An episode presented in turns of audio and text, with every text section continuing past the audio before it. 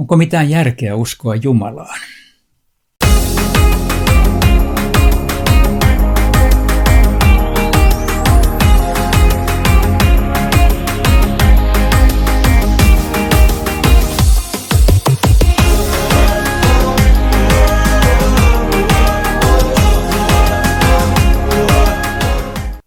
Tässä kolmannessa puheenvuorossa pohdin hiukan raamatullisen luomisuskon ja luonnontieteellisen maailmankuvan välistä jännitystä. Ensin tässä on tällainen piirros, kirkko- ja kaupunkilehden pilapiirtäjä kerran teki tällaisen. Siinä on tunnettu kosmologi tässä kuvassa ja häneltä muutama repliikki, jonka piirtäjä on siihen kirjoittanut. Tällaisia. Mulla on kaukoputki. Jep, uskonnot on väärässä kaikesta.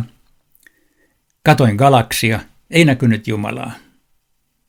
Näin helppoa se on kuin tietää. Siinä on yksi mahdollinen näkemys Jumalan olemassaolon ja, ja raamatun ja luomisuskon väliseen eroavaisuuteen. Ja niitä eroja tosiaan on. Raamattuhan sanoo, että luominen tapahtui viikossa noin 6000 vuotta sitten – mutta tiede, että maailman kaikkeus on 13,8 miljardia vuotta vanha ja tämä meidän pallommekin 4,5 miljardia. Raamattu sanoo, että Adam ja Eeva olivat ensimmäiset ihmiset ja nämä lankesivat syntiin. Tiede sen sijaan kertoo, että kaikki tämä on tapahtunut pitkän kehityksen aikana ja ennen meitä on ollut täällä hominiideja, neandertaaleja ja monia muita. Ja nyt kysymys kuuluu, Onko näiden näkemysten välillä sovittamaton ristiriita? Katsotaan hiukan. Tämä seuraava kaavio antaa yhden aika hyödyllisen näkökulman tähän. Vasemmalla palstalla ovat geologiset kaudet tämänhetkisen tieteellisen ajattelun mukaan. Se alkaa prekamprikaudesta 4,5 miljardin vuoden takaa. Sitten siellä tulevat kamprikausi, ordoviikki, siluri, devoni, hiilikausi, permikausi ja niin edelleen, niin kuin tänä päivänä ajatellaan ja kaikissa oppikirjoissakin kirjoitetaan. Oikeanpuoliselle palstalle olen kirjoittanut lauseita ensimmäisen Mooseksen kirjan ensimmäisestä luvusta. Tuossa, missä vasemmalla on maapallon synty, oikealla on alussa Jumala loi taivaan ja maan. Kun sitten Raamattu sanoo, Jumala sanoi kasvakoon maa vihreyttä, viliskööt vedet eläviä olentoja, niin vasemmalla palstalla kerrotaan maakasveista ja merissä tapahtuvasta elämästä. Kun Raamattu sanoo lennelkööt linnut ja Jumala loi suuret meripedot, niin me voimme siirtyä vasemmalle palstalle ja katsoa, että siellä on linnut ja pedot ja, ja muun muassa tulevat sitten dinosaurukset – Silloin ollaan noin 65 miljoonan vuoden kohdalla. Tuottakoon maa kaikenlaisia eläviä olentoja, niin silloin ollaan nisäkkäiden aikakaudessa ja molemmissa listoissa viimeisenä on ihminen. Onko näissä mitään ristiriitaa? No, tietenkin tämä edellyttää, että me hyväksymme tänne ruomiskertomuksen sisään vuosimiljoonat. Mutta näin voi ajatella.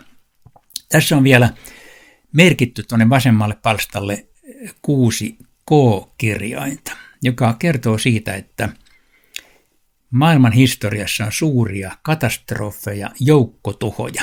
Niitä on viisi tai kuusi, jolloin lähes koko elämä lakkasi alkaakseen kuitenkin sitten vielä jostain pienestä jäljelle jääneestä uudestaan.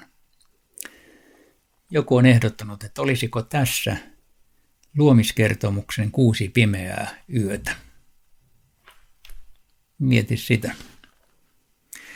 Vielä seuraavilla kuvilla havainnollista samaa asiaa. Me tiedämme nykyisin, varsin hyvin jo, jo koululainen tietää, miten sateen synty on tapahtunut. Se on, se on ihan puhtaita fysiikan lakeja. Kosteus nousee pilviin ja, ja tulee sateena alas. Raamattu sanoo tästä samasta asiasta näin. Jumala antaa syyssateen ja kevätsateen. Kumpi näistä on oikein? No molemmat tietenkin, mutta eri näkökulmasta. Toinen kuva. Me tiedämme hyvin millä tavalla ihmisen alkio äidin kohdussa syntyy tieteellisesti. Me pystymme sen selostamaan ja, ja siihen on olemassa ymmärrettävä selitys. Raamattu sanoo, äidin kohdussa Jumala on minut punonut. Kumpi on oikein? No, molemmat. On vain kysymys kahdesta hyvin erilaista näkökulmasta, mutta miksi molemmat eivät voisi olla totta? Raamattu ei siis pyri olemaan luonnontieteellinen selitys maailman kaikkeuden alusta. Ei se ole sitä varten koskaan kirjoitettukaan. Raamattu kertoo, kuka loi ja miksi. Tiede saa tutkia, milloin ja miten. Ja tässä viimeisessä kuvassa ollaan Himalajalla – Mount Everest 8848 metriä. Me tiedämme tarkkaan, miten se on syntynyt. Kaksi mannerlaattaa on aikanaan vuosimiljoonien kuluessa pudistunut yhteen ja noussut ja noussut ja itse asiassa edelleenkin pikkusen nousee.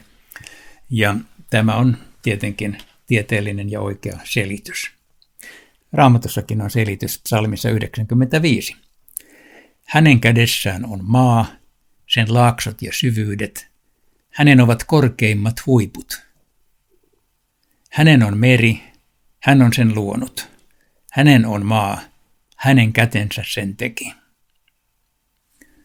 Me voimme siis tarkastella luomakunnan ihmeitä raamattu kädessä ja sanoa, että ei tässä ole mitään ristiriitaa. Molemmat ovat Jumalan työtä, molemmat kertovat Jumalan maailmasta eri tavoin ja molemmat ovat totta yhtä paljon.